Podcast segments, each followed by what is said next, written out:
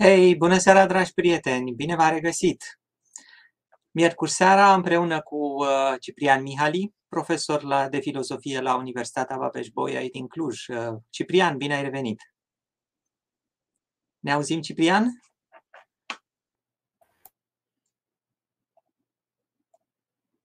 O mică problemă tehnică. Bun regăsit tuturor, bine te-am găsit și pe tine, Cristi. Uh, îmi face plăcere să fiu din nou aici. În seara aceasta suntem și cu Alexandra Beldiman și vom vorbi despre orașele de mâine, tehnologie sau back to basics. Ne auzim, Alexandra? Numai puțin, Alexandra, că tu și tu ai fost pe mute. Gata. Ne auzim. Bună seara, bună seara. Alexandra Beldiman este doctorandă cadrul Universității de Arhitectură și Urbanism Ion Mincu, școala doctorală de urbanism cu licență în amenajarea și planificarea peisajului și master în design urban. A absolvit cursuri de specializare ca design de interior. A absolvit o serie de programe pentru competențe antreprenoriale mediul rural, inovarea și revitalizarea mediului rural. A fost angajată de asemenea în proiecte de cercetare cu parteneri instituționali europeni, cum ar fi Institut Politehnic Paris, Köln International School of Design sau Academy of Media Arts in Köln și uh, Loughborough University din UK. Actualmente este urbanistă în administrația publică din județul Ilfom. Deci, uh, în seara aceasta vorbim despre orașele de mâine. Această balanță între tehnologie, că ne imaginăm automat că orașele de mâine trebuie să fie pline de tehnologie. Eu când eram copil imaginam că orașele de mâine trebuie să aibă neapărat mașini zburătoare. Sau back to basics, pentru că, așa cum știm, când stăm prea mult la oraș, vrem din când în când să ne întoarcem la țară. Uh, Ciprian, ne introduci puțin în acest subiect, uh, de ce să discutăm, la ce să fim atenți? Da, o fac cu mare plăcere, voi vorbi însă foarte puțin pentru că Alexandru are niște lucruri extraordinare să ne spună. Uh, vorbim despre urbanism. Este pentru prima dată că avem în emisiunea noastră un urbanist, o urbanistă, urbanistă din tânăra generație de urbaniști care pregătește viitorul de pe acum. Alexandra nu este numai o doctorandă, nu face doar cercetare de de câțiva ani buni, ci lucrează la modelarea orașelor de mâine. Modelează împreună cu alți specialiști de vârsta ei și de pregătirea ei felul în care va arăta societatea noastră urbană de mâine. Urbanismul este o, o ramură foarte interesantă, foarte, foarte, foarte importantă a, a studiilor despre societate și a organizării spațiului în care locuim și ni s-a părut foarte, foarte util să avem cu noi pe cineva care vine dinspre urbanism, adică dinspre, uh, dinspre acest uh, spațiu al cercetării, spațiilor organizate uh, în forma de locuire și în forma de practică spațială numită oraș, știind că urbanismul e mai mult și e altceva decât simpla planificare urbană, așa cum o vedem noi și despre care auzim vorbindu-se în puguri, puzuri și alte Uh, feluri de planuri uh, pe care le discută administrațiile locale.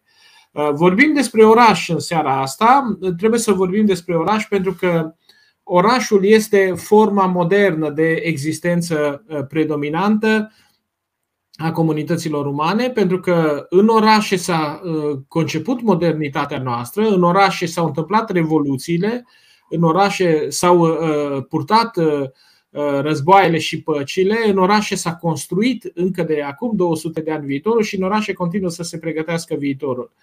Orașele au evoluat uh, și ele, uh, odată cu imaginarul despre oraș, mare parte dintre utopiile modernității sunt utopii urbane. Tot așa cum mare parte dintre distopiile modernității și ale postmodernității sunt și ele urbane. Noi e de ajuns să ne uităm la filmele science fiction când uh, vedem că foarte mult din ceea ce se întâmplă în mod pozitiv, dar mai ales în mod negativ, în, uh, în, aceste, în acest viitor imaginat de către scenariști sau de către scriitori, se întâmplă în niște orașe, uh, fie hipertehnologizate, fie distruse, fie abandonate, fie pur și simplu rău, rău construite sau rău famate. Uh, dar în, în, dincolo de imaginarul hollywoodian, orașele ne interpelează astăzi într-un mod foarte, foarte, uh, foarte pregnant. Pentru că ele continuă să crească, pentru că din 2008 încoace, populația urbană a început să depășească populația rurală, pentru că suntem astăzi undeva, și Alexandra cred că știe mai bine, spre 55% populație urbană la nivel planetar și se prevede că până în 2050 vom ajunge la 64%. Asta înseamnă că doi din trei oameni ai planetei se vor înghesui în orașe și că uh, uh, în afara mașinilor zburătoare de care vorbești tu, Cristi, și uh, a supertehnologizării, care oricum se va întâmpla într-un fel sau altul, va trebui să vorbim despre cum e posibilă o viață umană de calitate, o viață bună, cum ar spune prietenii noștri filozofi, în aceste noi spații urbane. Adică, în ce fel orașul acesta hiperconectat va fi deopotrivă, uh, știind bine că va fi și suprapopulat, va fi un oraș uh, care să fie uh, curat, va fi un oraș care să fie pur în sensul de, de, de calitate a aerului și a apei, va fi un oraș care să fie sigur pentru noi și pentru copiii noștri, va fi un oraș care va și să fie economic și să nu fie un mare consumator de energie așa cum este astăzi. Și va fi un oraș care va ști să reziste catastrofelor. Uh, uitați-vă numai acest, uh, această poveste uh, incredibilă a unei pene de curent posibile, cât de mult poate să panicheze populația urbană și de ce fiecare dintre noi, astăzi când ne gândim la un plan B, în cazul unei asemenea eveniment, evident că ne gândim la felul în care ne putem întoarce la țară, pentru că acolo putem găti cu lemne și uh, puiul din grădina părinților sau din, din cotețul uh, părinților și legumele din cămară s-ar putea să ne ajute să trecem peste pana de curent. În vreme ce în spațiul urban suntem mai degrabă deposedați de aceste mijloace de supraviețuire. Oricum, uh, toate acestea ne fac semn spre transformările actuale ale orașului, așa cum ne face semn spre transformarea orașului și acest concept care a fost foarte la modă multă vreme, și care astăzi pare, pare ușor uh, pare ușor uh, depășit. Uh, termenul de smart city, da? orașele inteligente, să vedem câtă, de câtă inteligență dau dovadă orașele, câtă inteligență se poate pune în ele din inteligența noastră, câtă creativitate se poate pune acolo și mai ales cât de mult vom rezista seducției de a nu transforma uh, orașele în niște obiecte hipertehnologizate, dar uh, ostile și uh, vom păstra în ele ceva ce ține mai degrabă de calitatea conviețuirii noastre. Pentru că, așa cum am spus, toate calitățile vieții civile și vieții civice, a vieții democratice s-au elaborat în oraș și dacă ele sunt astăzi amenințate, ele sunt amenințate tot în oraș. E important așadar să vedem în ce fel orașele viitorului vor fi capabile să găzduiască condițiile unei democrații, condițiile unei conviețuiri împreună și uh, ale unei vieți de calitate. Cred că acestea sunt câteva dintre liniile foarte generale care pot să, uh, să încadreze puțin uh, dezbaterea noastră de astăzi. Ehm, Alexandra are lucruri mult, mult mai interesante să ne spună. Prin urmare, mă grăbesc să-i dau cuvântul, mulțumindu-i că a acceptat invitația noastră și că și-a rupt din toate celelalte treburi ale ei ca să fie în seara asta cu noi. Alexandra, te rog frumos. Uh, bună seara, încă o dată, și mulțumesc pentru această introducere mm, frumoasă. În primul rând vreau să încep cu următoarea mențiune. 8 noiembrie este Ziua Internațională a Urbanismului, lucru pe care noi în facultate celebrăm, cu excepția probabil a anului acesta în care, pe fondul pandemiei, sărbătoarea s-a petrecut poate mai mult în mediul uh, virtual. Așa cum a spus dumneavoastră despre orașe, m-am gândit ca în această seară să vă prezint patru orașe din uh, diferite colțuri ale lumii, dintre care menționăm așa Danemarca, Canada, Japonia și China. O să avem și niște filmulețe interesante și o să încercăm să explicăm de fapt ce înseamnă urbanismul și ce înseamnă urbanismul nou, că de fapt noi suntem acum în, în, în era modernismului. Da? Și asta e un lucru foarte important, uh, să explicăm de ce aceste orașe și pe fondul a căror regulă au apărut ele, de ce aceste inserții sunt propuse în urbanism și în, în prezent. Da, New Urbanism tratează niște principii interesante. Avem și un filmuleț care ar putea să ne acompanieze. Vorbim despre walkability, connectivity, mixing views, densitate. Nu știu dacă se și vede nu, ai dat share sau trebuie să dea Ciprian share la film? Uh, domnul Ciprian. Într-o clipă uh, vine chiar acum. Deci vorbim despre um, mixed house, despre um, structura tradițională a cartierelor, despre green transportation, sustainability și poate cel mai important lucru pentru care proiectăm în ziua de astăzi, uh, calitatea vieții cum uh, aceste proiecte, cum aceste orașe îmbunătățesc viitorul nostru. Hai să vedem un pic despre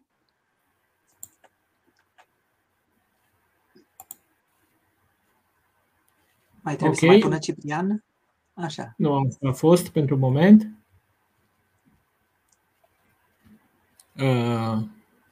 continui cu un alt uh, cu un alt film, Alexandra. Da.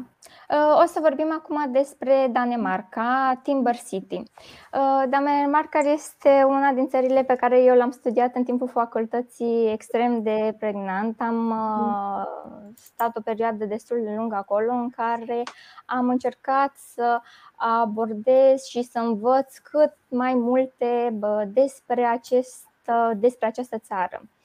Timber City este un oraș care are la bază, după cum vedem în imaginile alăturate, elementul principal pentru care s-a format orașul este ideea de lemn. De ce este un eco-city? Acest proiect a apărut într-o expoziție în 2018, cred că în prezent este proiectat în proporție de 50%.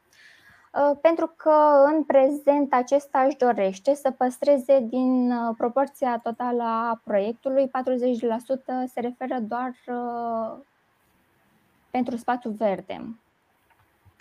Putem să avem și o altă imagine? Sigur.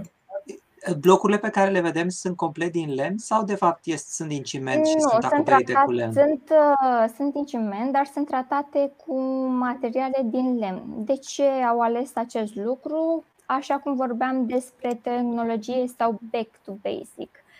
Cumva proiectantul își dorește să implementeze în comunitatea urbană imediată legătura dintre om și natură. Cumva aici tehnologia se află într-o proporție mai mică, dar Nemarca, după cum bine știți, este una din țările care promovează conceptul de passive house, ceea ce ar fi și s-ar rezuma la noi în contextul actual eficiența energetică a clădirilor. Și ele devin mai energetice dacă sunt din lemn? Sau asta mm. e doar așa de să arate frumos, să ne simțim bine? Uh, nu este neapărat vorba de să arate frumos, să ne simțim bine, este vorba despre faptul că uh, atmosfera care se creează în interiorul acestei comunități este una în așa fel încât să există o conectivitate mai mare între ceea ce înseamnă orașul actual și zbuciumul, munca pe care tu o ai, uh, inclusiv zgomotul, circulația, cu modul în care tu vii acasă, te retragi în spațiul imediat cotidian. Am înțeles. Un uh, alt oraș Așa. despre care aș vrea să discutăm. La polul opus cumva se află Canada.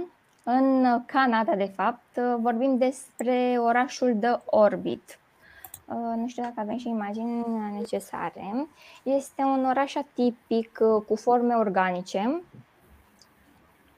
Este un oraș care este proiectat uh, pentru generațiile viitoare. Cumva îmbină caracterul și arhetipul rural cu ceea ce înseamnă modernismul din punct de vedere arhitectural. Da, aici este o imagine mai futuristă, dar nu, nu asta este ceea ce se dorește a se implementa. Aici este o organizare în da, aici este o organizare organică unde proiectantul inițial uh, propune uh, o dezvoltare în terase, o dezvoltare în terase, terase verzi, spații verzi, unde din statele uh, se observă ca și cum ar fi totul doar în natură. Orașul de orbit propune drone și mașini fără șofer bazate doar pe tehnologie. Un lucru interesant. De exemplu, Danemarca are așa ceva mm, și vorbim despre uh, metrou, ceea ce ar presupune la noi tramvaiul în ziua de astăzi. Să Clădirea merg... pe care o vedem acum, ce da. am postat puțin mai devreme, Asta este da. doar un proiect, e doar un concept, nu? Este un proiect, dar uh, se presupune a fi uh, realizat până în 2022-2025. Sunt niște și forme vor mai... fi spații de lucru, birouri sau ce? Uh, da, da, da. Dar da, în mare parte. Da, arată într-adevăr science fiction, dar în mare parte, bă, bine, bine, poate și din cauza randărilor sau modul în care artistul încearcă să își pună gândurile. Uh, un spațiu modular, um, după cum se observă în aceste construcții, de fapt va fi locuire. Da, știi ce remarc eu la blocurile astea? Un concept pe care l-am urmărit în timp uh, și anume acea verdeață care acoperă balcoanele. Deci parcă pe balcoane cresc copaci. Uh, și mi-aduc aminte în cadrul unor proiecte de cercetare de frigiderele cu verdețuri. Ele, da. de fapt, nu erau niște frigidere. De fapt, creșteau efectiv verdețuri în dulapurile respective. Da, sunt aceste terase verzi pe care proiectanții în ziua de azi uh, le propun, dar uh, aceste terase verzi uh, pot avea și alte funcțiuni. Pot fi spații și zone de joacă, pot fi zone de loasir, pot fi zone de relaxare sau pot fi chiar zone în care tu citești. Deci pot avea mai multe funcțiuni. Da, e bine, eu mi-aduceam aminte de o poveste cu niște prieteni care au început să-și acopere fațada cu verde, cu verde, cu verde și după 2 ani de zile, de fapt, structura a fost afectată de, de verdeață. Au pus atât de multă verdeață încât li s-a afectat structura. Bine, asta uh. nu trebuie să exagerăm. Trebuie să existe, într-adevăr, în momentul în care proiectezi, un procent astfel încât structura respectivă să poată susțină uh, o cantitate păi, rezonabilă de vegetație. Nu putem în exces. Acum, în momentul în care. I-au făcut-o de capul lor. Am înțeles. Am înțeles. În momentul în care un uh, beneficiar își dorește atât de mult uh, verde, trebuie explicat de ce da, de ce nu. Da? Deci nu este cazul să exagerăm. Uh, pot apărea într-adevăr în timp probleme și va aduce un cost în plus aceste probleme, fără ca noi să ne dăm seama dintr-o simplă plăcere de a ne satisface plăcerea imediată, așa cum am spus uh, mai devreme. Da, este un lucru interesant. Astăzi, uh, verdele se folosește chiar și în uh, designul interior, se fac pereți verzi, dar um, părerile sunt pro și contra, depinde. Depinde de ce îți dorești, depinde de ce vrei, depinde de ce ți se, ți se solicită. Uh, am putea să vorbim și de un alt oraș, dacă se poate, dacă doriți.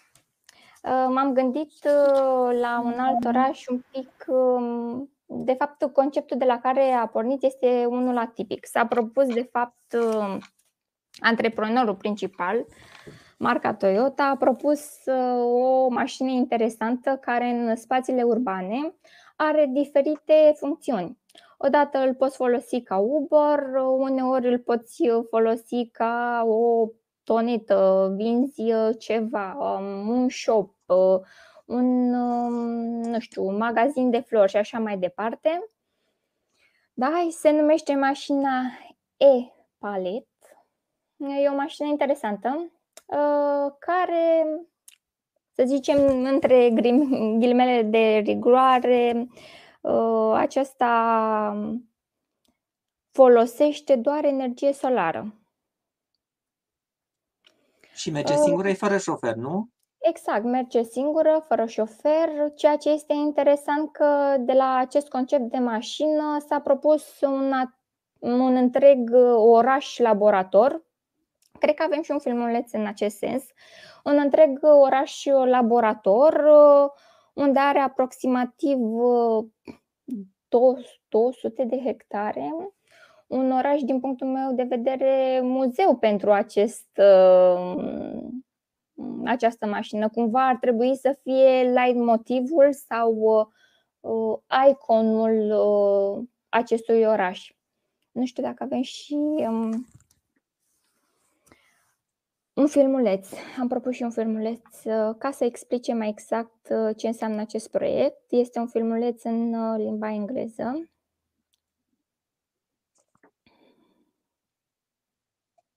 Este de fapt o animație Uh,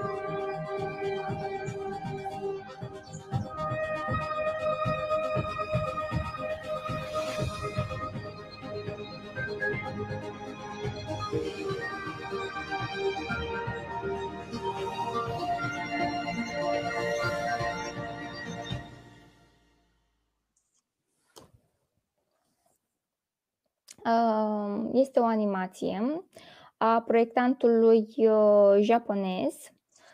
Uh, Acest oraș uh, a fost uh, propus în 2019, implementat în uh, anul uh, 2020. Cred că în momentul de față uh, este gata în proporție de 30-40%. Are central o grădină în spațiu căreia uh, sunt dezvoltate aceste locuințe modulare cu spații verzi, cum am văzut și în celelalte. Nu este vorba neapărat uh, de cât de futurist poate fi un uh, oraș, ci este mai degrabă cum uh, o dezvoltare urbană se poate autosusține fără a folosi, sau mai bine zis, cu a, a folosi mm, diferite elemente ecologice astfel încât să nu ai nevoie de curent uh, decât de panouri fotovoltaice, să nu ai nevoie de o mobilitate exagerată. Se propune acest concept de uh, cartierul 20 de minute, ceea ce înseamnă orice serviciu de care tu ai nevoie să nu existe la o distanță mai mare de 20 de minute, ceea ce facilitează foarte mult uh, serviciile.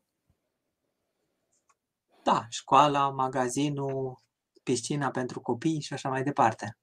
Da, dar să ținem minte că acest oraș este mm, exclusiv pentru tot ce înseamnă mașina Toyota. Este de fapt un mic laborator al acestor mașini. Este un spațiu destinat pentru acestea care poate fi denumit și considerat un, un muzeu pentru ce înseamnă marca acestui automobil. La polul opus. Foarte interesant. O să vorbim de un oraș din China. Se numește Net City. Avem și un filmuleț care va dura ceva mai mult de data aceasta, interesant, care face paralelă chiar cu proiectul anterior pe care vi l-am prezentat, cel cu Toyota și prezintă cumva mediul mașinilor într-un ecosistem organic interconectat cu alte spații. Uh, se bazează mai mult pe mobilitate, pe conectivitatea spațiilor și așa mai departe. Haideți să urmărim acest uh, filmuleț. Right? We're often faced with a long and busy commute to work, using dated public transport or busy highways, only to find ourselves sitting in a dull office all day long. Well, Tencent is about to revolutionize the workplay life of 80,000 people in the city of Shenzhen with a next century approach. Following Huawei's campus style city, Chinese technology company Tencent, the driving power behind instant messaging apps WeChat and QQ, has made promises to build an entire mini city off the banks of the Pearl River in Shenzhen, where the company has its headquarters. Both are located in the Guangdong province of southern China, near the metropolis of Hong Kong. Said to occupy just two square kilometers or three quarters of a square mile, this city within a city is designed to accommodate up to 80,000 people.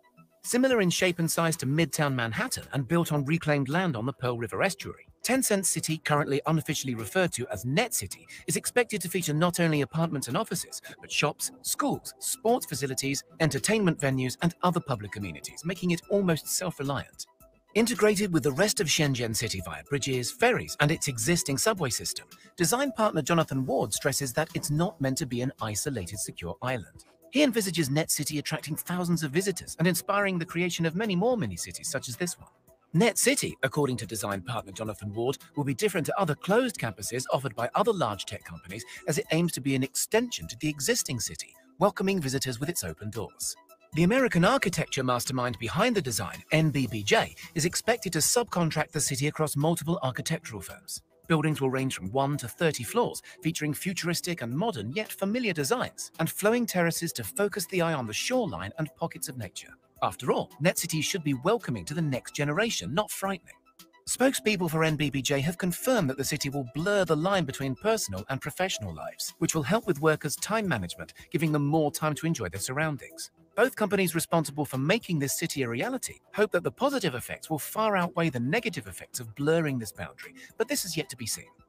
It will be a vital hub for Shenzhen, providing space for thousands of new jobs and even more occupants on such a limited footprint. Rooftop solar panels and gardens, along with wastewater capturing systems, will help to reduce the carbon footprint of this city and make it one of the greenest spaces in the city of Shenzhen. Just like a smart home, this city will feature smart sensors which will track the city's environmental performance while aiming to create a healthier environment. The designers have even taken into consideration the rising sea levels and have planned to raise Net City to a level that allows it to be future proof. Mangrove trees serve not only to produce oxygen, but as a natural storm barrier which will break strong winds and waves along its shorelines. Although regular cars will be able to access some parts of the city, dive deeper and you will only see pedestrianised walkways and self driving vehicles.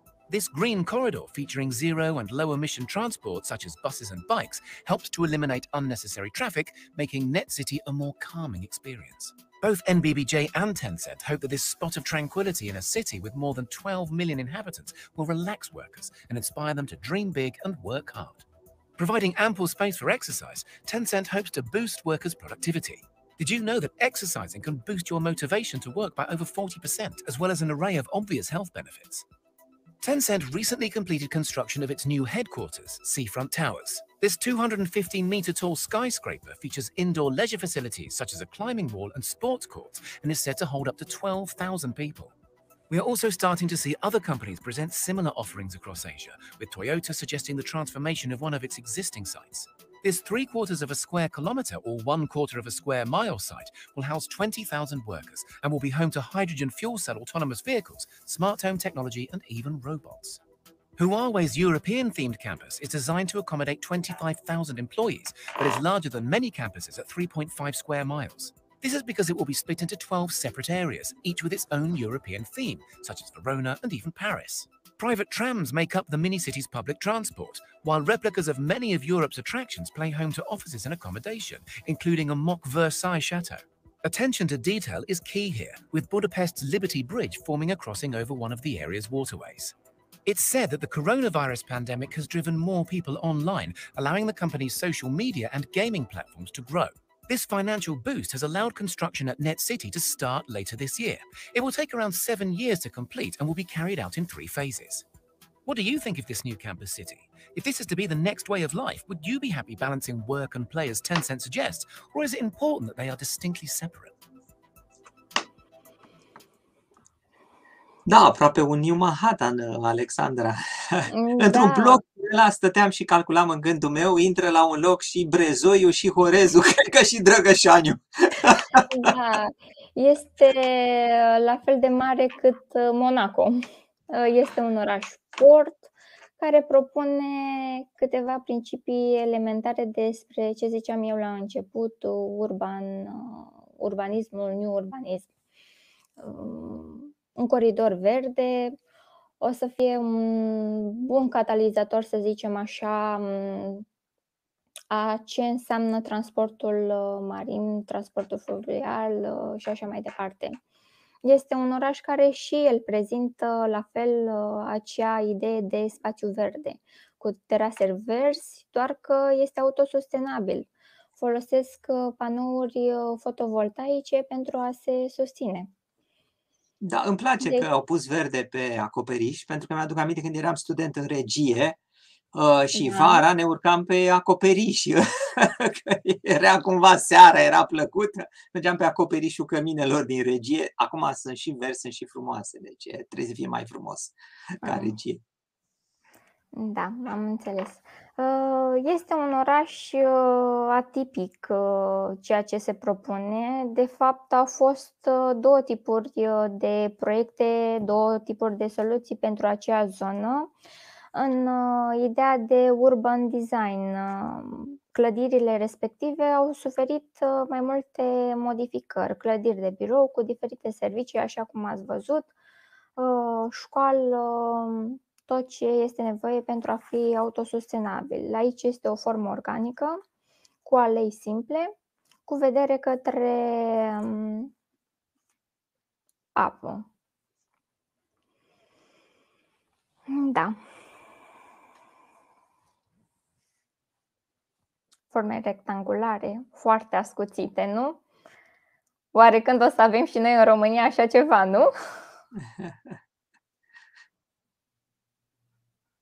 Asta este de uh, New Manhattan, uite. Chiar așa da, arată. New Manhattan.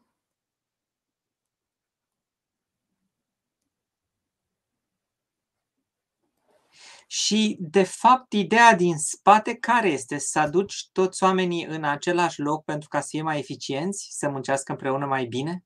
Ă, asta odată, un om eficient ă, produce economie, nu? Produce mai mulți bani și o firmă bună, o firmă care își permite să aibă angajați, care are un ă, renume, va oferi muncitorului tot ceea ce are nevoie ca el să evolueze.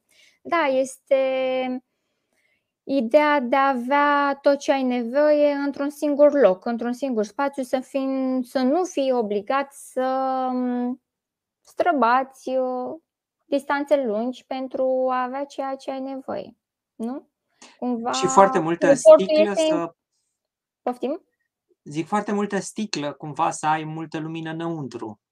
Uh, și asta este un lucru important, dar uh, Cred că mai degrabă, fiind un spațiu așa uh, de birouri, uh, este cumva important uh, să vezi tot ce se întâmplă în jurul tău. Totuși, vorbim și de peisajul urban care se creează în zona respectivă. Un peisaj urban care, de fapt, este peisajul și atmosfera indusă în acest proiect. Cred că este foarte important. Adică, de exemplu, eu când am studiat uh, țările nordice, modul în care eu m-am simțit uh, în momentul în care mergeam pe străzile importante uh, era mult mai important. Memoria pe care tu o ai și ceea ce îți transmite locul respectiv te face sau nu să te întorci acolo. Ăsta poate să fie un lucru bun sau nu, depinde. Poate să-ți creeze o stare importantă, poate să îți uh, creeze o atmosferă, amintirile pe care le faci acolo, senzațiile care spațiul și atmosfera îți uh, redă, cred că te va face, orașul respectiv te va face să revii sau nu, nu? Da, ă, bine că sunt și aceste zone comune pe care eu le recunosc în campusurile de cercetare din vest. Campusurile din cercetare din vest sunt construite ca să aibă multe spații verzi și să permită cercetătorilor la prânz, de exemplu, să circule. Pentru că la prânz, când se face ora 12, îi vezi mergând pe totoare împreună și asta facilitează foarte mult interacțiunea dintre ei. Poți să schimbi mult mai repede ideile decât în mod oficial. Mm, da, deci creează cumva comunicare, socializare, da. ceea ce înseamnă urbanismul. Că dacă stăm să analizăm conceptul și ideea de urbanism, urbanismul este un domeniu destul de complex și cumva studiază și cercetează mai multe laturi. Pe lângă uh, arhitectură vorbim și de sociologie, și de psihologie, și de biologie și de geografie și alte spații mm, și alte domenii. Așa cum a spus de campusurile din Danemarca, din țările nordice, eu chiar am vizitat unul de tehnologie în care la parterul campusului exista sală de sport pentru studenți în momentul în care aveau pauze, mergeau, se relaxau, fie mergeau la bibliotecă, citau, fie mergeau în aceste spații, făceau sport și um, starea pe care o ai tu în urma sportului te va determina și îți vei da seama că vei învăța mult mai bine și vei reține informația. Deci, a îți plăcea ceva te va face să reții sau nu locul respectiv. Chiar și a învăța mai ușor, nu? Da, absolut, asta ne ajută. Ciprian, ești pe mute. Uh, gata. Da, m-am dezmuțit. Uh, acum, sigur, am, am încercat uh, în general să evităm uh, discuțiile particularizante, dar în acest context cred că este important pentru că foarte mulți dintre noi credem că știm, dar de fapt nu știm foarte bine uh, care e starea urbanismului în România. Nu vorbesc de arhitectură, nu vorbesc de proiectare, starea urbanismului ca uh, una dintre componentele cele mai importante în configurarea stării orașelor noastre. Văd că sunt mulți comentatori aici care vorbesc despre asta, despre bun, asta e în China, asta e în Canada, cealaltă este în Japonia, dar noi, noi ce facem? Adică de la Bragadiru, de la Bragadiru până la Dej și de la Dorohoi până la Anina uh, sau Drobeta Turnu Severin, uh, cum putem uh, să cum putem să sau cum, cum funcționează urbanismul astăzi? În sensul a ceea ce ai spus tu, în sensul creierii unor condiții uh, de viață, de muncă, de circulație care să permită oamenilor să, uh, să fie, sigur, să fie și eficienți și să aibă o calitate superioară a vieții, nu? Um, da, este o întrebare foarte bună și uh, o să vă răspund, uh, mai ales că sunt în acest domeniu și m-am lovit, uh, să spunem, de când sunt în administrație, de multe probleme. Din păcate, uh, Deși aceste proiecte sunt extrem de frumoase, legislația acestor țări uh, permite cumva realizarea lor, pe când legislația noastră cumva nu ne mai lasă să creăm ceea ce ne dorim. Și pot să vă spun uh, din ceea ce am observat uh, după pandemie, după anul 2020, când toată lumea a fost uh, închisă casă, extrem de încorsetată, în care oamenii trăiesc la orașe și dintr-o dată, bum, și-au dorit uh, să locuiască la case. Aveau nevoie de spații, pentru că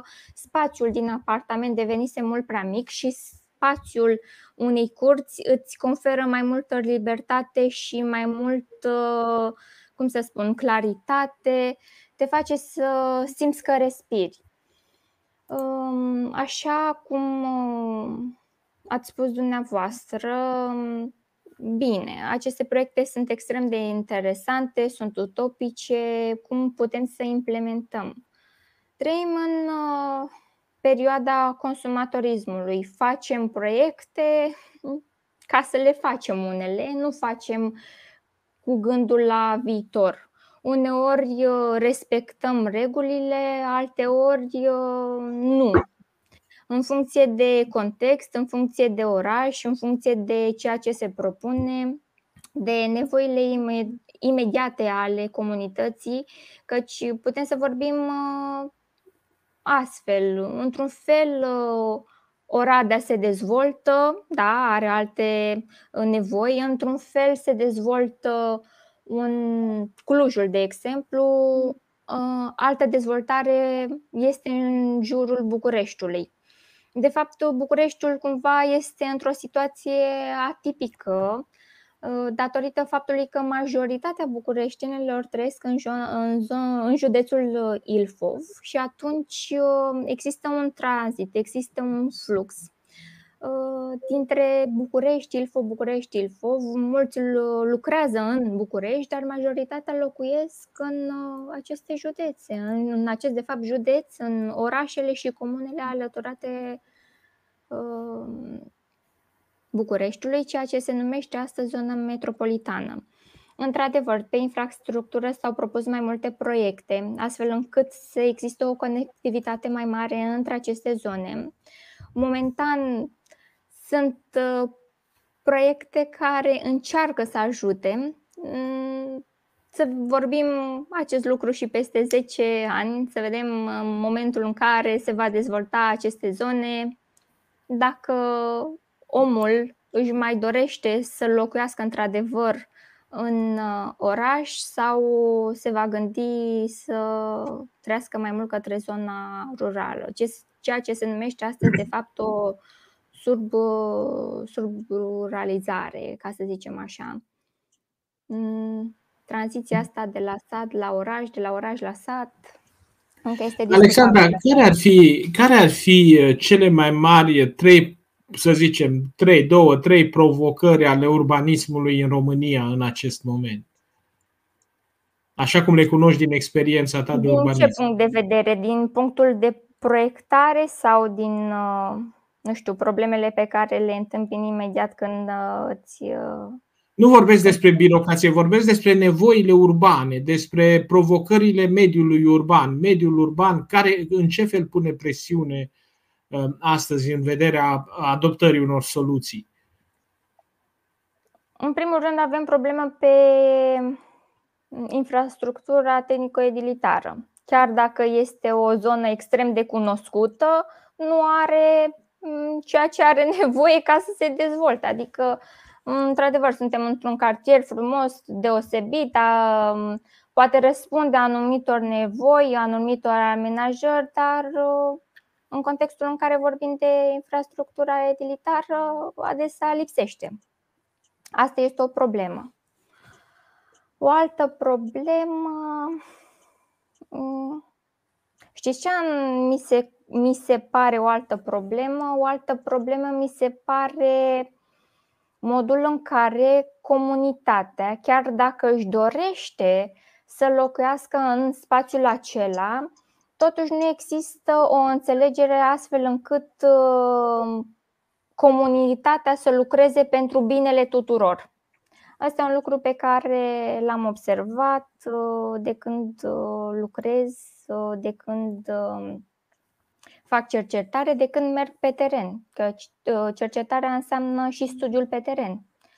Să discuți cu oamenii să îi întrebi ce nevoie au, ce nevoie nu au. De exemplu, în Corban, că am făcut lucrul ăsta pentru tot orașul, am făcut cercetare timp de două săptămâni, discutând cu oamenii problemele lor, ce și-ar dori să existe în această zonă. Și concluzia finală, m-au dorit un parc de activități.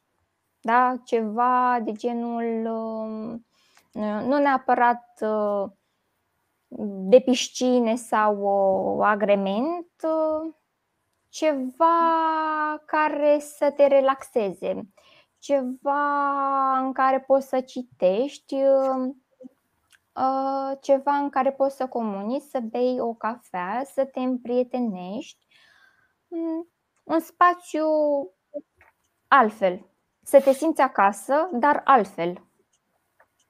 Și, și acest primi? altfel, da, două secunde, și acest altfel este interpretabil pentru că ce văd eu altfel poate nu este pentru tine altfel. Da, e un pic complicat când vorbim de România. Nu știu din ce cauză. Cred că este din cauza faptului că noi suntem așa de diversi și ne este foarte greu uh, să ne punem în aplicare gândurile, proiectele, emoțiile. Depinde de mulți factori. Spunea cineva, Alexandra, într-un comentariu că ar putea fi una dintre aceste provocări este chiar fluidizarea diferitelor fluxuri da? facilitarea diferitelor fluxuri, fluxuri de persoane, fluxuri de mărfuri și așa mai departe. Și am văzut că una dintre soluțiile cele mai uh, frecvente, cele mai intuitive, dar în același timp cele mai dezastruoase, este facilitarea fluxurilor uh, de circulație, uh, nu îngustarea trotuarelor și lărgirea benzilor de circulație bunoară în sensul de, de a transporta cât mai multe mașini, dacă se poate prin centru, și uh, se fac eforturi în momentul ăsta, dar mi se pare încă foarte timide în câteva dintre orașele noastre, nici măcar în multe, de a descuraja acest gen de circulație. Acum, problema nu este, sigur, nu, nu discutăm acum exact despre, despre mașină uh, aici, ci vorbim despre urbanismul așa cum îl vedem noi cu orașele viitorului. Da, ai, uh, ne-ai arătat aceste exemple care sunt formidabile și care ne fac să visăm, Uh, și unde vedem că, uh, și am citit uh, asta și eu, um, ideea e mai degrabă aceea de a încetini fluxurile, nu de a le grăbi. Da? De slow, slowing oarecum în spațiile de locuit, în spațiile urbane, mai ales în spațiile acestea, cum e orașul acela japonez, ideea nu este de a călători cât mai repede, de a traversa orașul în mașină cu 90 la oră, nu? Nu, este de a renunța un pic la ideea de mașină și de a mai sta un pic locului, dacă putem să zicem așa. Uh, la noi să încearcă în București, în MID, acest concept de uh, bike sharing.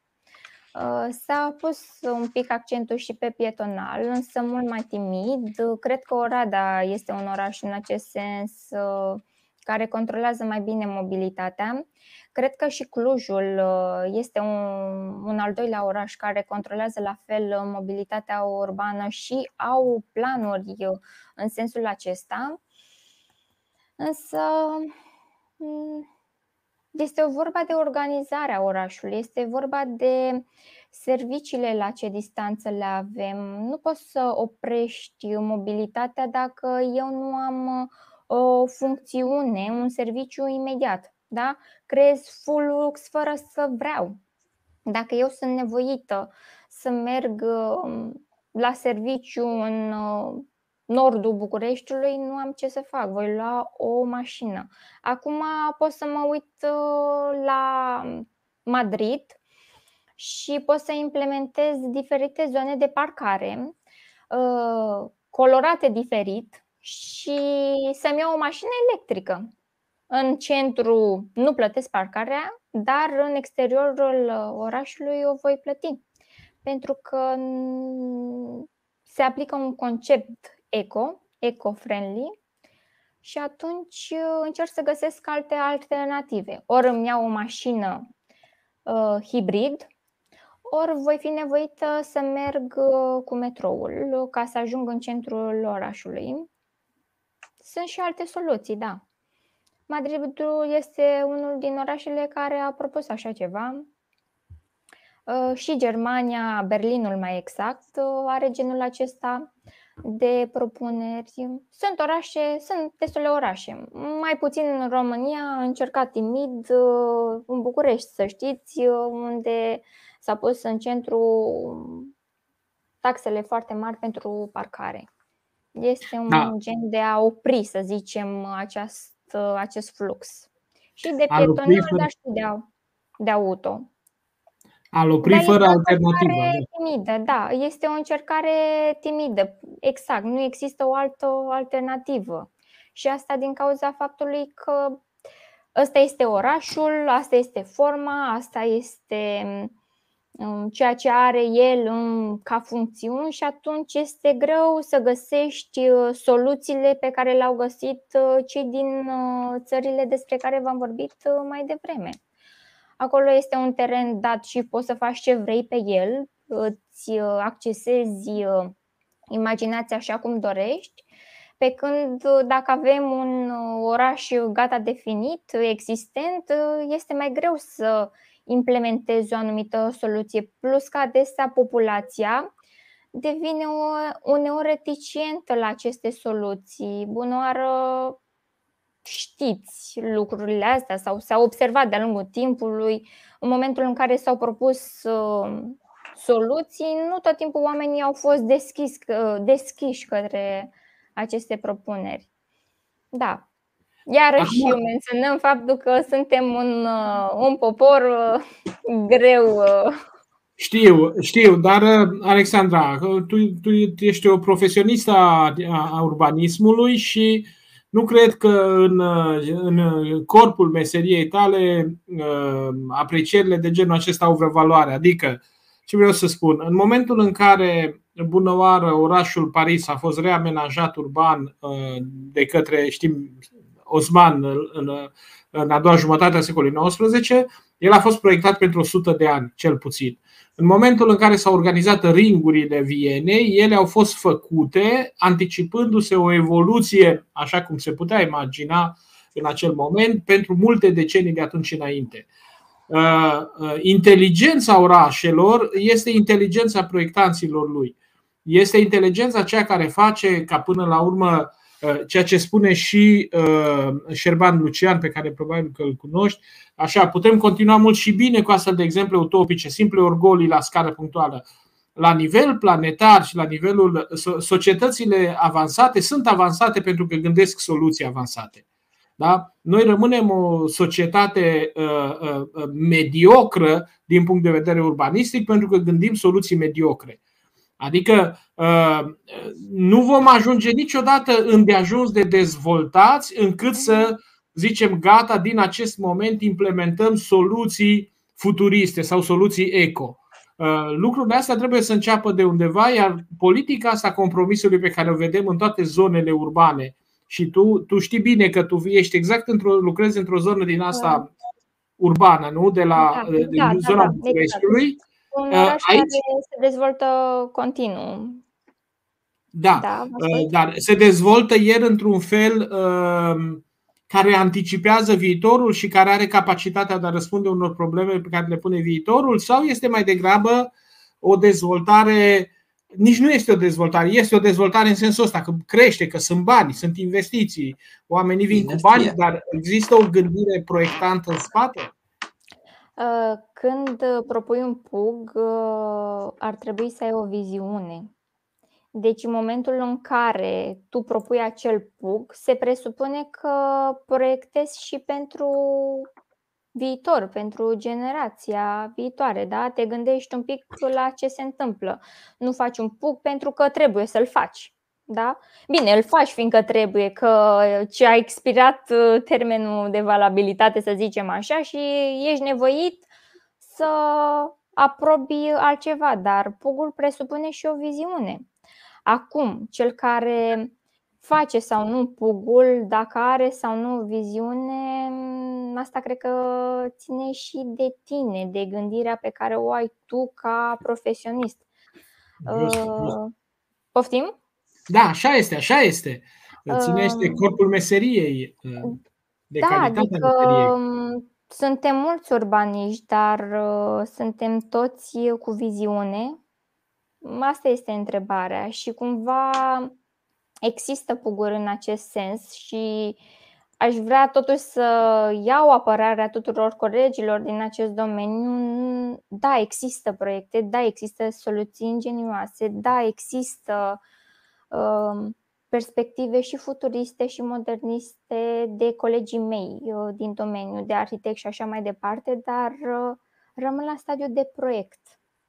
Și asta nu este vina neapărat a noastră, poate este vina și a oamenilor care nu înțeleg și, sau nu vor să înțeleagă că suntem obligați și chiar trebuie să trecem la o altă etapă.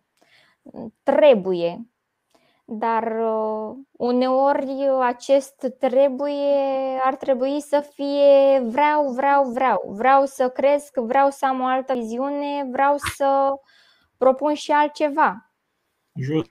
Um, pentru orașele noastre, cumva încă rămânem la nivelul ăsta, trama stradală de, anumit, de anumit gabarit, construcțiile mm, să aibă doar aceleași nuanțe, să existe P plus 1, P plus C, P plus L1, L2 și așa mai departe.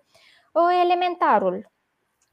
Vă dați seama că în momentul în care eu am genul acesta de PUC și vin cu o inserție urbană complet diferită, și nu mai respectă potul cutul, da, este o problemă. Chiar dacă am o viziune, nu mă ajută documentația. Deci, um, problemele sunt uh, diverse. Poate nu este chiar o problemă, așa cum spuneam, legislația uneori uh, nu ne avantajează. Chiar dacă avem idei, nu tot timpul poți să faci și ceea ce îți dorești.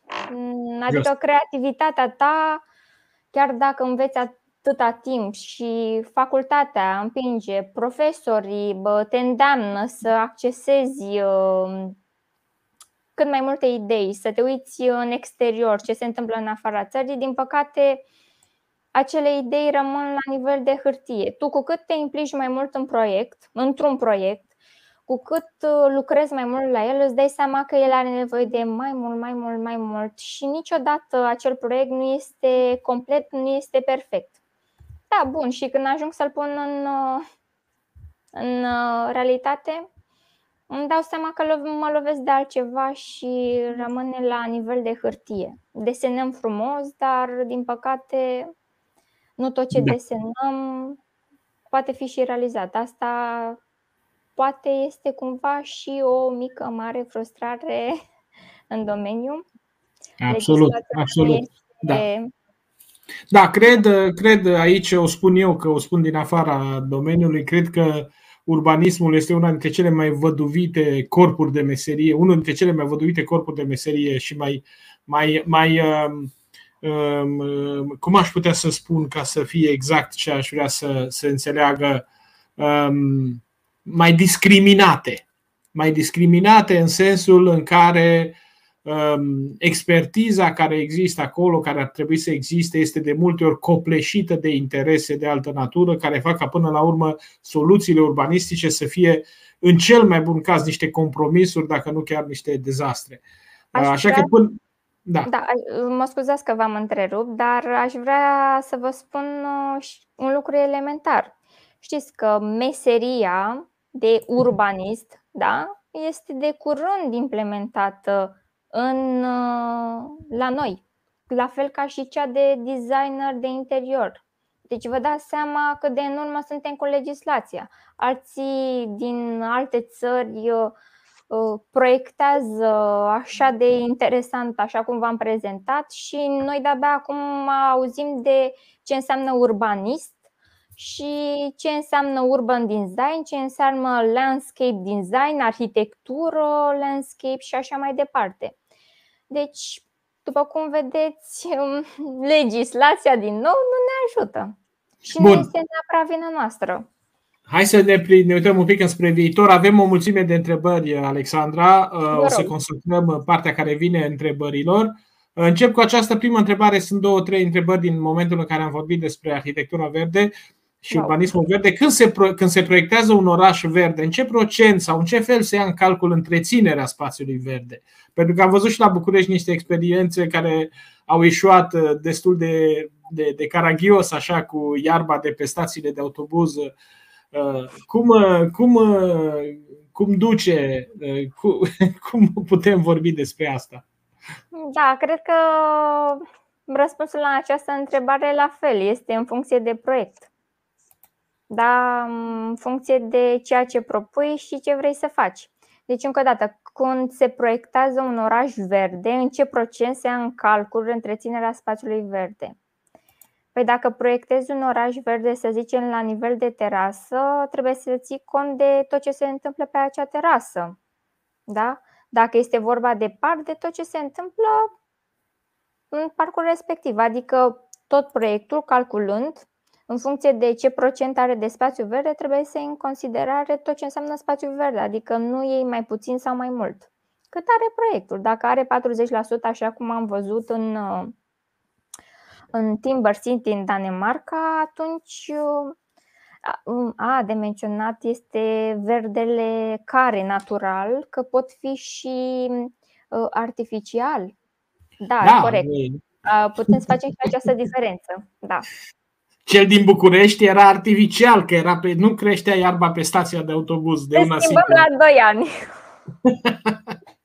Da, hai să te mai întreb, să te întreb, Alexandra, că sunt multe întrebări și mergem pe răspunsuri mai scurte. Tot acolo suntem. Credeți că această vegetație pe clădiri, terase, etc., are o utilitate realistă pentru mediu sau vorbim doar de un scam, o formă de a ne minți între noi și pe noi sau să spunem că am făcut ceva pentru mediu? Nu cred că este o formă de a te minți după cum bine știți, verdele sau spațiul verde creează oxigen. De ce ar fi așa rău să ai oxigen uh, în apropiere? Nu vrei să mai trăiești? Nu vrei să respiri aer curat? Nu știu, adică nu, contribuți la aceste... Da. Da. Întrebarea, da, cred că întrebarea se referă la dioxidul de carbon. Uh, dar uh, cred că ai răspuns foarte bine, Alexandra, îmi place răspunsul. Adică, în esență, este oxigenul din oraș, este faptul că vezi verde, nu, a, nu vorbim aici de încălzirea climatică și de problemele cu criza. Aș vrea să menționez climatice. un lucru. Eu, când am scris inițial uh, textul uh, care a fost o mică reclamă așa pentru prezentarea noastră de astăzi, m-am referit la oraș ca un organism viu Uh, păi organismul viu înseamnă și spațiu verde, dar ești și tu ca om, tu ești parte activă în societate. Și tot ceea ce se întâmplă în oraș uh, ține și de tine. Adică mă refer din nou la Danemarca, eu iubesc uh, țările nordice, am fost impresionată să văd oamenii cât de mult respect au uh, pentru ce înseamnă natură și pentru tot ce înseamnă amenajat, adică nu fac abuz, nu fură, nu. Da, este o altă lume. Și propun tuturor oamenilor care ne văd acum să viziteze, dacă au posibilitatea, um, să vadă gradul de civilizație. Dar ce înseamnă gradul de civilizație? Sunt reguli de bun simț. Da? Nu trebuie să termin Oxford, uh, nu știu, Complutense sau altceva. Sunt reguli de bun simț, sunt uh, reguli pe care le înveți în uh, primii șapte ani de viață. Iar acest oraș și, de fapt, această țară are din plin toate aceste lucruri. Da. Mihail Sturz, ar fi bine să se implementeze un sistem de ventilare pe timp de vară și să de purificare a aerului foarte poluat și plin de praf din orașele mari. Altă problemă este lipsa luminii de zi în unele orașe care au clădiri înalte și la distanță destul de mici între ele. Uh, uh, prima întrebare ar fi, cred că domnul acesta stă în București pentru că, după cum știți, dumnealor nu a avut căldură și atunci cumva nevoile imediate sunt mult mai accentuate decât uh, altor persoane. Cred că un sistem de purificare a aerului poate fi poluat. Da, dacă ne gândim la gropile de gunoi din jurul Bucureștiului, uh, cumva înțeleg uh, nevoia aceasta. Și um, ce pot să spun? Lipsa luminii de zi în unele orașe care au clădiri înalte, da, de obicei se fac studii de însorire. În mod normal nu poți să aprobi uh, oricum, oricând un proiect. Și atunci trebuie să ții cont de mm, modul în care o clădire îmbrește sau nu un spațiu. Din păcate, așa cum am spus mai devreme, sunt proiecte care respectă reguli, altele care nu. Și asta nu este vina neapărat uh, a proiectantului. Mai da. mult, chiar nu, nu știu cum să răspund la această întrebare. Urbanismul înseamnă și să proiectezi la scară umană. Ian Ghel a punctat foarte bine. Știu că voi la București ați avut uh, șansa asta minunată de a-l întâlni pe Ian Ghel, nu? Da, da, a fost în conferință, da. Așa, și uh, e unul dintre cei mai mari urbaniști, nu? Dacă nu mă da, șel la da, da, da, da, actual, și, da. Așa, și cred că v-a inspirat pe mulți dintre voi. Văd că și Șerban îl citează a punctat foarte bine această idee simplă, dar generoasă. Ce fac chinezii astăzi? Repetă niște greșeli americane cu spoială high-tech. Adică există, există ceva care poate să fie, hai să zicem, din perspectivă urbanistică, uh, uh, profesională, criticabil uh, sau amendabil în modelele acestea chinezești de dezvoltare? Mm, greșel, cred că orice să zicem, cultură poate să aibă orice popor. că aceștia sunt mai rapizi în proiectare, ei au încercat să găsească soluții imediate tocmai din numărul foarte mare a populației, adică au proiectat construcții, nu știu, capsulă în 19 ore. Asta a fost soluția lor imediată și probabil cea mai fericită în acel moment. Ca acum greșeli, toți greșim. Noi românii cred că greșim cel mai mult, mai mult decât ei. Ei totuși gândesc futurist, noi nu putem dacă tot am încercat să facem această comparație. Tocmai când s-a propus și s-a dorit uh, să se realizeze uh, autostrăzile la noi în România de chinezi, uh, proiectele nu au mai fost realizate, din câte știu. Poate erau prea rapizi. Nu știu dacă sunt sunt așa... Da, sunt alte constrângeri, sunt alte constrângeri care țin da, de prezența investițiilor. Da, da, corect. Dar uh, uite, de exemplu, să ne uităm în uh, Germania, în Berlin. Aceștia au cumpărat uh, hectare și au dezvoltat un cartier în apropierea Berlinului în mai puțin de, nu știu, un an de zile. Mm-hmm au avut nevoie de spațiu, s-au construit, nu neapărat că fac greșeli, toți greșim, dar mm, trebuie să ne gândim un pic că poate spațiul, da, spațiul urban, spațiul geografic nu mă ajută tot timpul să propun cea mai fericită soluție. Sunt constrânsă și de idei și de legislație și de perspective și în primul rând poate și de cultură. Da, sunt mai multe, sunt mai mulți factori uh, care mm, poate să facă un proiect uh, interesant sau nu. Sigur. Um, Daniel Popescu, nu credeți că aceste orașe sunt mai degrabă elitiste? Ce putem face să evităm o nouă formă de inegalitate în viitor? Fiindcă s-ar putea să fie o problemă acest lucru. Și eu aici aș, aș fi foarte de acord uh, și aș, aș atrage atenția și insista pe, pe acest uh, argument al uh, creării de noi inegalități. Poate că modelele daneze pe care le-am văzut uh, sunt mult mai sensibile, știind bine sensibilitatea pe care o, are, o au societățile scandinave la, față, de, față de ideea de egalitate, de solidaritate socială, dar nu e deloc sigur că în, în modelele chinezești bunăoară Uh, această, aceasta să fie o prioritate. Uh, nu cumva orașele acestea, tocmai prin costurile, mă gândesc că în acest moment astfel de proiecte, cred că mai spunea cineva, astfel de proiecte sunt extraordinar de scumpe. Cineva punea o da. întrebare în comentarii cât poate să fie o chirie pentru un apartament de felul ăsta. Nu că ar fi mai mici chiriile la Cluj sau la București, dar, dar uh, nu? Uh, Pot să vă dau un exemplu din Germania, unde, să zicem așa, nivel uh, mediu spre top, o chirie ajungea până la 3.000-4.000 într-o zonă destul de bună a Germaniei, în apropiere de Alexanderplatz, de exemplu.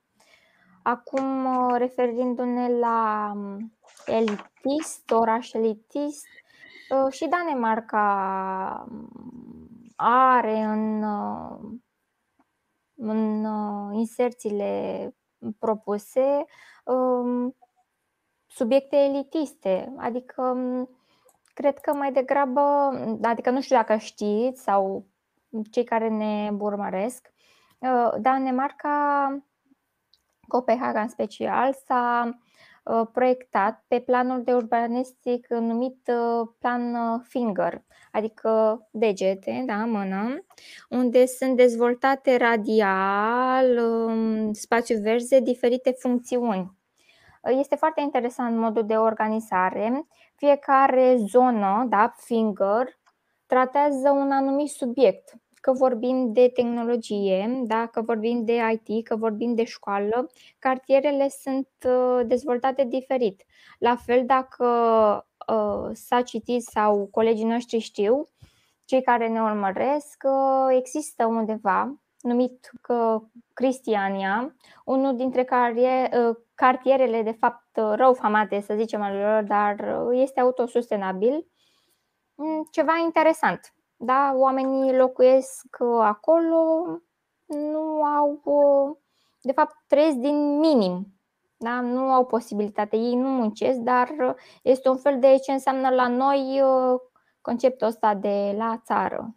Da? O casă simplă, suntem obligați să ne punem diferite legume ca să supraviețuim. Acum, da, într-adevăr, de aceste orașe, China, um, nu știu, Singapore, um, în China, Singapore, în diferite zone, um, într-adevăr, sunt orașe care aceste proiecte sau cele pe care vi le-am prezentat sunt foarte costisitoare, sunt uh, de alt nivel. Nu știu dacă, de altfel, cei care ne urmăresc știu, de exemplu, că în Arabia Saudită s-au propus um, un adevărat oraș, seamănă cu un fel de mall, conceptul de mall, la fel, uh, extrem de costisitor, dar sunt oameni și dezvoltatori care își permit să da. își permit, da, își permit uh, să investească în uh, aceste zone. Păi să ne gândim că investind aici, la un moment dat uh, vei scoate banii, da? dacă vei avea suficiente funcțiuni interesante astfel încât să știi cum să îi scoți, să îi faci din așa ceva. Că este din mm. chirii, că um, vinzi, um, etc., diferite forme. Da, sunt costisitoare, dar... Um, just, just. Da. Așa, Mihaela Soucaliuc ne vrea să știe, din punct de vedere tehnic al tehnologiei, anticipați posibilitatea proiectării unui oraș cu poluare 0% sau măcar un procent insignifiant? Nu cred. Nu cred că există așa ceva. Numai dacă este un oraș care se bazează strict pe elemente naturale. Ne gândim către natură. Dar poate un oraș Mm, cumva din ceea ce înseamnă astăzi, uh, nu știu dacă ați urmărit uh, mm, Lord of the Rings, Hobbit, uh, Hobbit trăiau în anumite căsuțe în pământ, poate genul acesta, o casă în pământ, da? un oraș dezvoltat doar așa se fac genul ăsta de proiecte, dar ce crede sunt la fel de costisitoare sau poate mai costisitor decât uh, o casă, să zicem, normală, pe care și-o poate permite un uh, om uh, cu posibilități, să zicem, medii. Soluții sunt, dar 0% poluare nu știu dacă există, nu știu dacă se poate. Mm, da. Nu cred.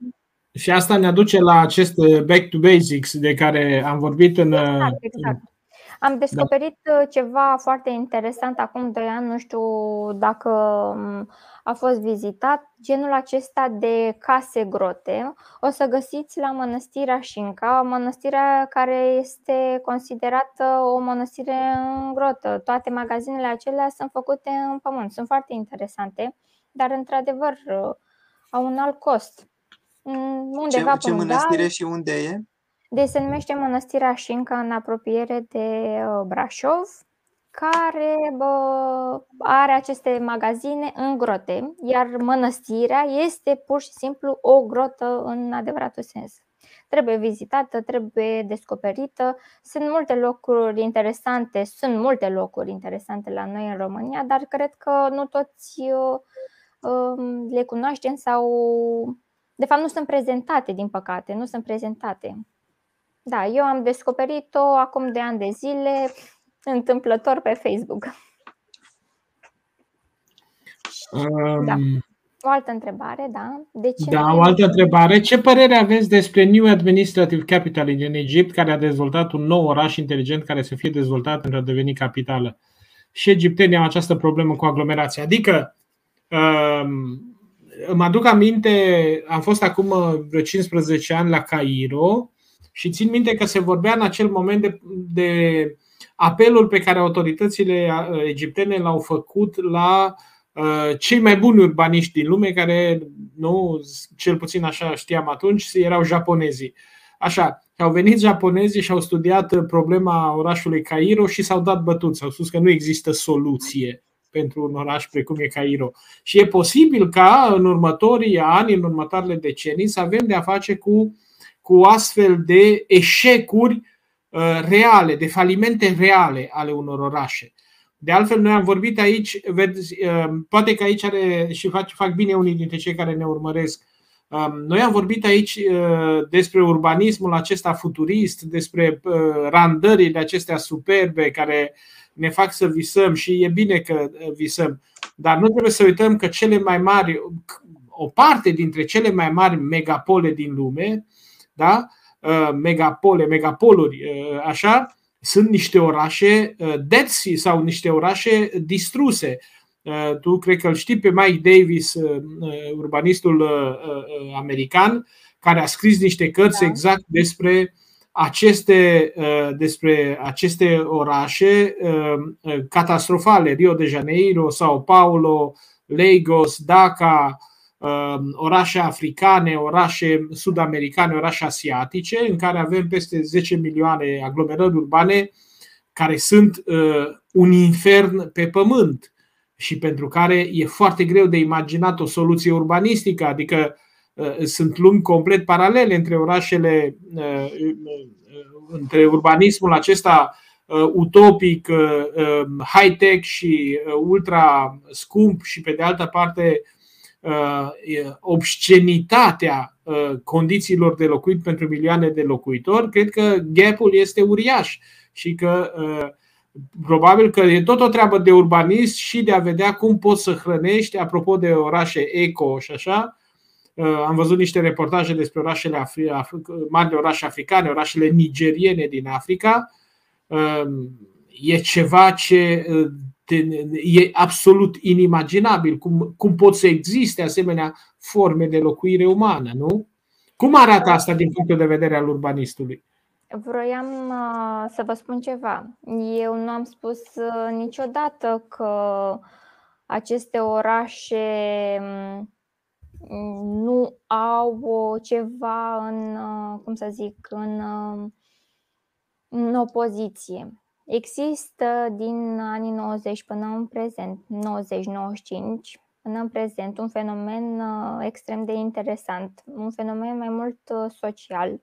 Se numește Shrinking Cities. Este un subiect pe care îl tratez și eu în uh, teza mea de doctorat. Se numește contracție urbană și depopulare. Deci, chiar dacă am vorbit despre China, Japonia, să nu credem că nu există orașe care mor, se numesc orașe fantomă. Exact. Dar uh, motivul pentru care ele încep să moară subit uh, nu este neapărat din vina omului. Este vorba că la baza acestui oraș nu există o funcțiune care să creeze o economie. Nu avem un serviciu important, omul nu are din ce să trăiască, nu are de ce să lucreze acolo, nu are de ce să se mute și atunci evident, uh, orașul nu are cu ce să crească, da? Și lucrul ăsta și acest fenomen se întâmplă chiar și la noi în țară. Da? Este ceva cert. Este evident că dacă eu am mai multe funcțiuni cât se poate de diversificat, orașul va crește, va evolua.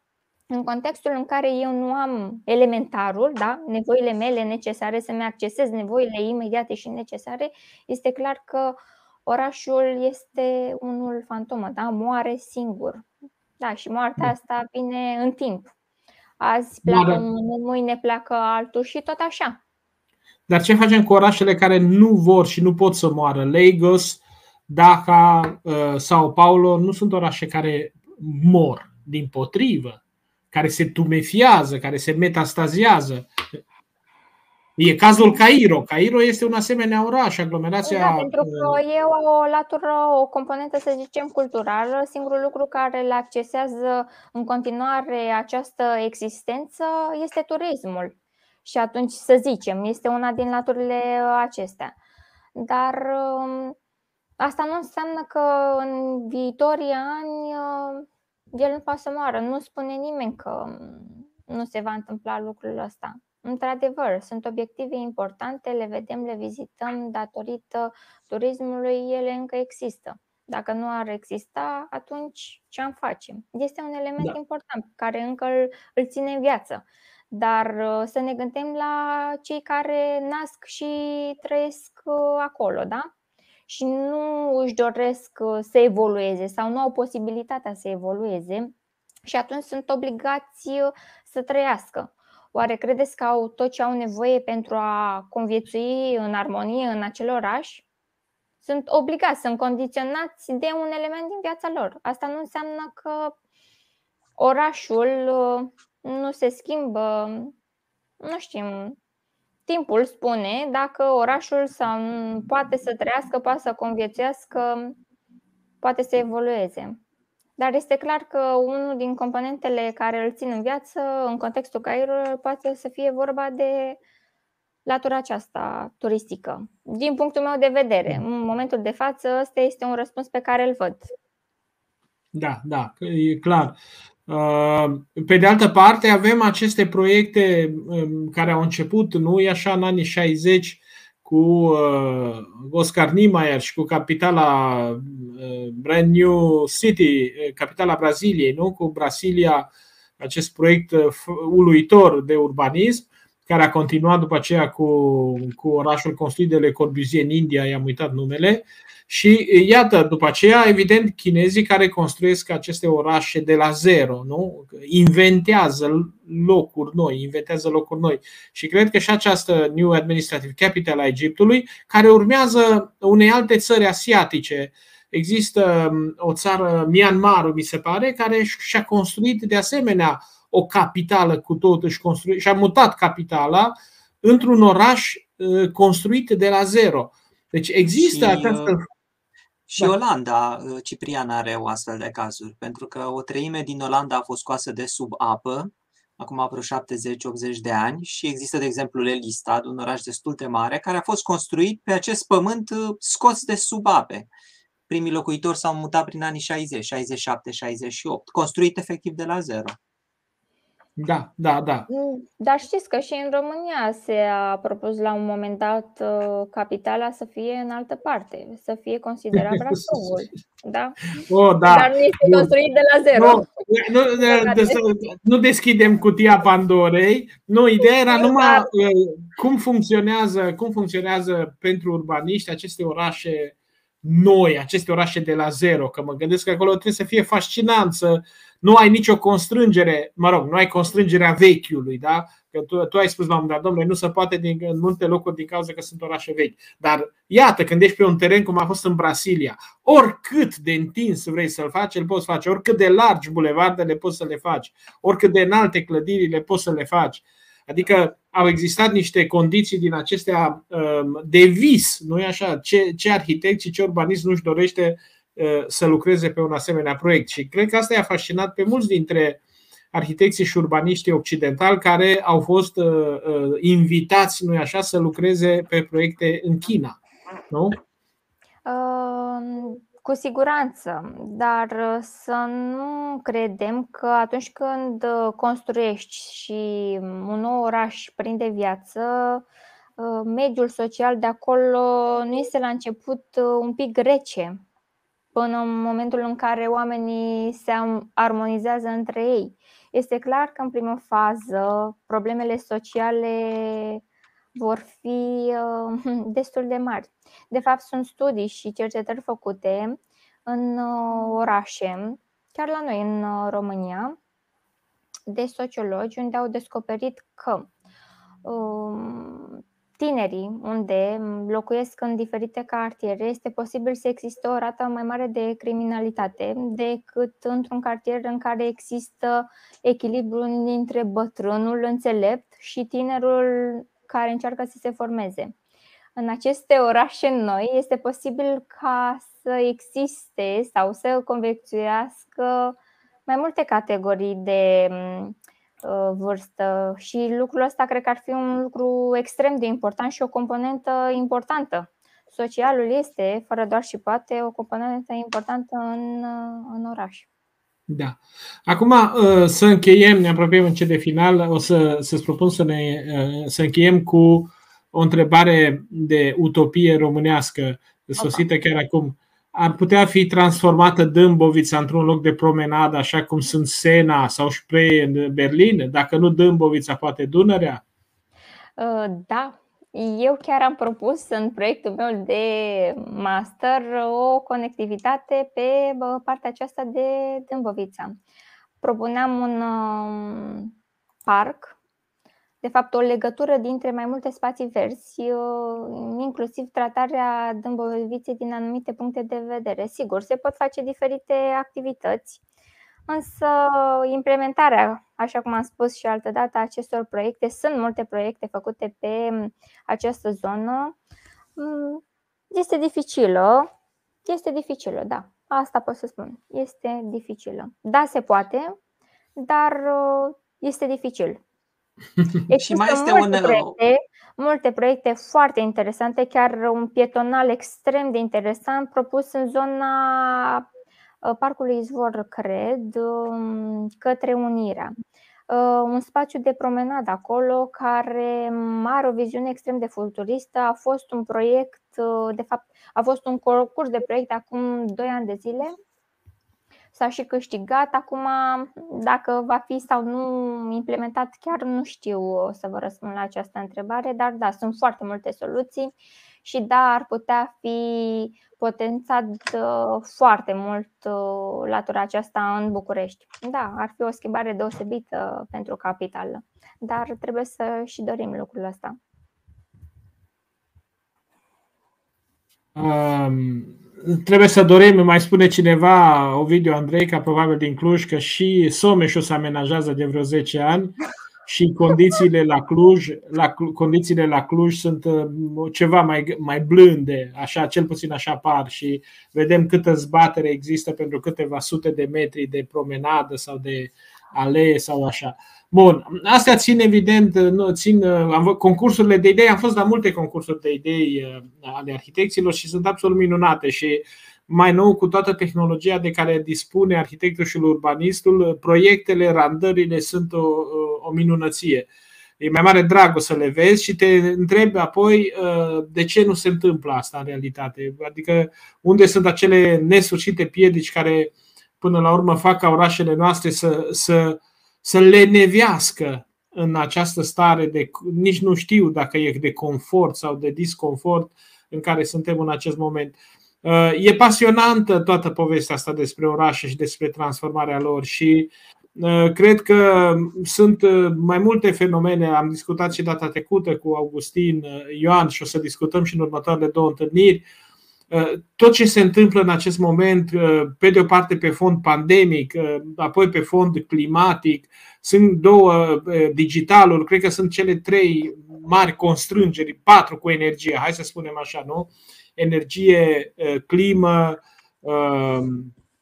pandemie și da, da, și care, care modifică complet aceste date ale problemei și care schimbă fața orașelor și Uh, senzația mea este că, așa cum se dezvoltă spațiile urbane, care nu sunt neapărat orașe astăzi sau de tip urban, uh, multe dintre soluțiile pe care noi le, le, le prevedem pentru viitor nu sunt uh, poate cele mai potrivite. Eficient. Dar cine știe, speranța e în această generație tânără de urbaniști care vine din urmă, urbaniști arhitecți, cu tine astăzi, cu Ionuț Anton săptămâna viitoare, o să spun o vorbă și despre el după ce îl las eventual pe, pe Cristi să, să tragă și el o concluzie, să uh, învățămintele după această întâlnire pasionantă. Da, zice Ciprian că în toată discuția noastră cumva n-am vorbit și nu avem cum să vorbim că este arhitectură și despre, cum să zic eu, natura, felul în care simți un oraș pur și simplu pentru că ai trăit în el. Sau felul pe care, care simți un oraș pentru că ți-a lipsit foarte mult. Uh, eu când mă duc în România, mie îmi plac toate orașele României, oricând, cu, oricum sunt ele. Mi se pare efectiv fascinant că pot să merg într-un oraș care aproape se închide și să mă simt bine. Pentru că această simțire de bine nu e construită numai dintr-o arhitectură perfectă a orașului, ci constituită și de oameni. E și memoria locului, exact. Deci este acest complex uman care este mai mare, din fericire. Adică, la un moment dat mai compensezi găurile din, din șosea sau de pe trotuar, că uite, domnule, ce bine mă simt, ce amintire am eu pe strada asta, știi? Da. Ehm, așa este, așa este și e o dimensiune de asta, back to basics-ul ăsta, de fapt, nu știu dacă în acest uh, back to basics de care vorbește Alexandra e vorba de întoarcerea la starea de natură. Ideea nu este neapărat de a regăsi iarbă ori pe unde. Ideea e de a regăsi repere ale unei urbanități prietenoase. Că până la urmă. Da, uh, mă rog, uh, să nu fie chiar geniul locului, cum ar spune unii arhitecți, dar să existe totuși această identitate urbană care creează particularitățile locului, care creează atractivitatea și calitatea vieții pentru, și pentru cei care îl locuiesc și pentru cei care îl practică în mod efemer. Ori foarte mult din ce s-a întâmplat în ultimele decenii, nu așa, în arhitectură și în urbanism, a, a ținut tocmai de această depersonalizare a orașului și de, de, de iluzia calculabilității integrale a vieții, nu? a funcțiilor de la Le Corbusier încoace am, s-a crezut Uh, pentru multă vreme că putem calcula tot ce e nevoie să fie tot ce e nevoie pentru viața unui om și cu asta uh, uh, avem rețeta fericirii. Ori toate aceste rețete au eșuat, iar reinventarea urbanismului mi se pare că este pe de o parte această alianță care trebuie să fie fericită între noile tehnologii care țin cont de provocările lumii ce vine și uh, uh, respectul față de uh, reperele fundamentale ale urbanității de tip occidental. Mă rog, evident, e vorba de urbanitatea noastră europeană, dar și de urbanitățile în diferite alte spații. Prin urmare, cred că nu există soluție magică aici, există numai soluții adaptate și inteligente. Smart City nu este altceva decât smart people uh, building a city până la urmă, nu? Uh, sau nu, da. uh, din păcate. Ori asta ne, ne dă până la urmă realitatea vieții noastre urbane, până, pentru că până la urmă vom redeveni sau vom, nu vom înceta să devenim urbani în toate formele pe care urbanitatea le va îmbrăca în deceniile viitoare. Mulțumim, uh, mulțumim Alexandra, mulțumim mulțumim foarte mult. Eu. Uh, ne-a făcut tare bine această trecere în revistă printre modele și comparații. Um, săptămâna viitoare avem iarăși o prezență foarte, foarte interesantă. Ionuț Anton este în acest moment unul dintre cei mai buni arhitecți din România, uh, teoreticieni, arhitecturii și practicanți care lucrează cu inteligență artificială. Uh, am văzut câteva dintre proiectele lui și câteva dintre preocupările lui sunt fascinante și uh, cu asta uh, vom reuși să înțelegem un pic această conexiune dinspre inteligența artificială capabilă să proiecteze sau să gestioneze spațiile locuite și spațiile construite și rolul pe care el va putea juca în, în spațiul nostru de mâine. Mulțumim încă o dată tuturor, uh, mulțumim Alexandra, rămâneți sănătoși și să ne revedem cu bine uh, săptămâna viitoare. La revedere! La revedere! La revedere.